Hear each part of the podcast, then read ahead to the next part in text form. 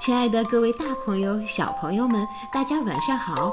欢迎您收听今天的听果子讲故事，也感谢您关注我们的微信公众账号“果子儿童故事”。当然，也欢迎您加果子的个人微信号：二六幺三九六零二八。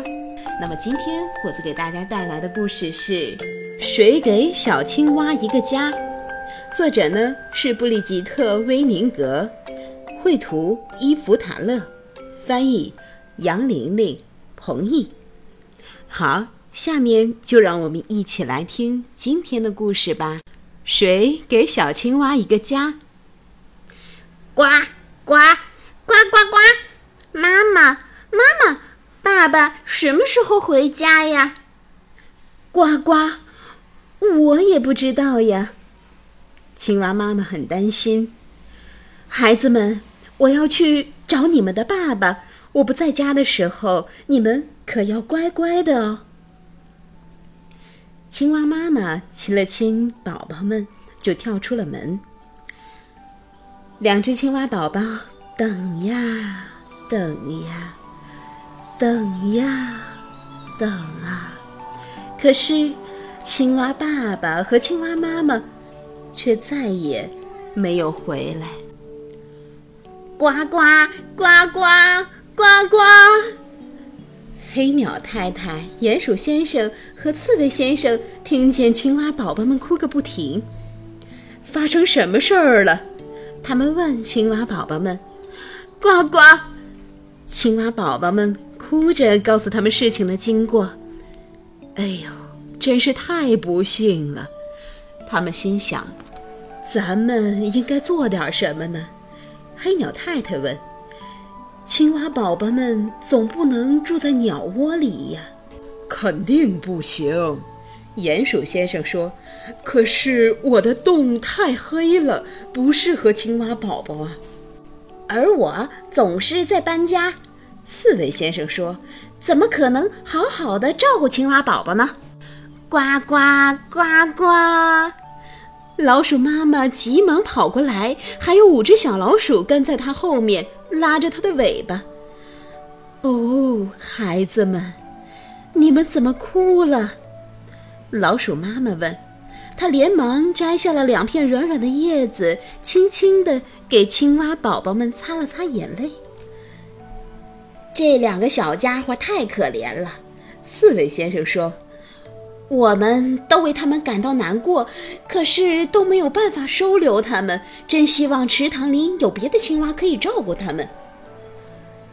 老鼠妈妈把青蛙宝宝们搂在怀里，温柔地说：“让我来照顾他们吧。”嗯，刺猬先生哼了一声说：“我知道您是好心，但要不要再好好想想呢？”青蛙宝宝可不是老鼠宝宝，也不是鼹鼠宝宝，更不是黑鸟宝宝。青蛙宝宝跟我们完全不同，这可不是那么简单的事情啊！太可笑了！老鼠妈妈喊道：“这再简单不过了。他们都是小孩子。”孩子们需要的不过是一个温暖的、可以玩耍的地方，还有好吃的东西和爱他们的人。万岁！老鼠宝宝们欢呼道：“小青蛙要和我们一起生活了，我们可以一起玩了。妈妈还要给我们做布丁吃呢。”布丁。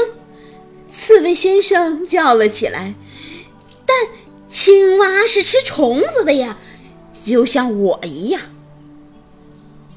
这好办呀，老鼠妈妈说：“那就请您为我们的青蛙宝宝抓一些可口的小虫子好吗？布丁就作为甜点吧，他们肯定喜欢换换口味。”刺猬先生露出了怀疑的表情，不过。他还是出发去抓小虫子了。鼹鼠先生，请您为我们的青蛙宝宝挖个卧室吧，相信没有人能比您挖得更好、更快了。鼹鼠先生骄傲的点点头说：“没问题，马上开工。那么，黑鸟太太，麻烦您去找一个浴缸吧。我们的青蛙宝宝正需要一张水床呢。大家马上开始干起活来。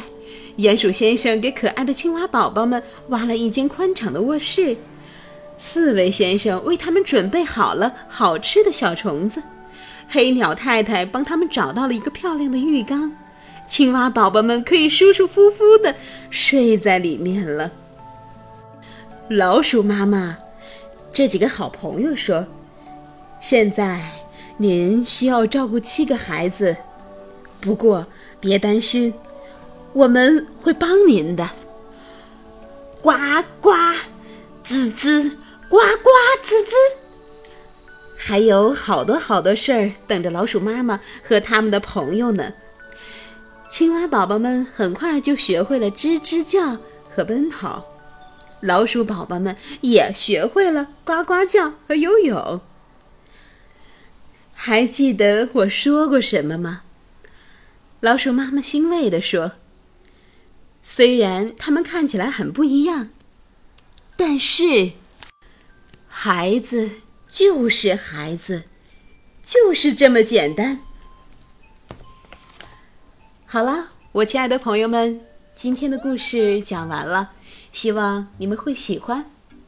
嗯，时间不早了，大家晚安，好梦。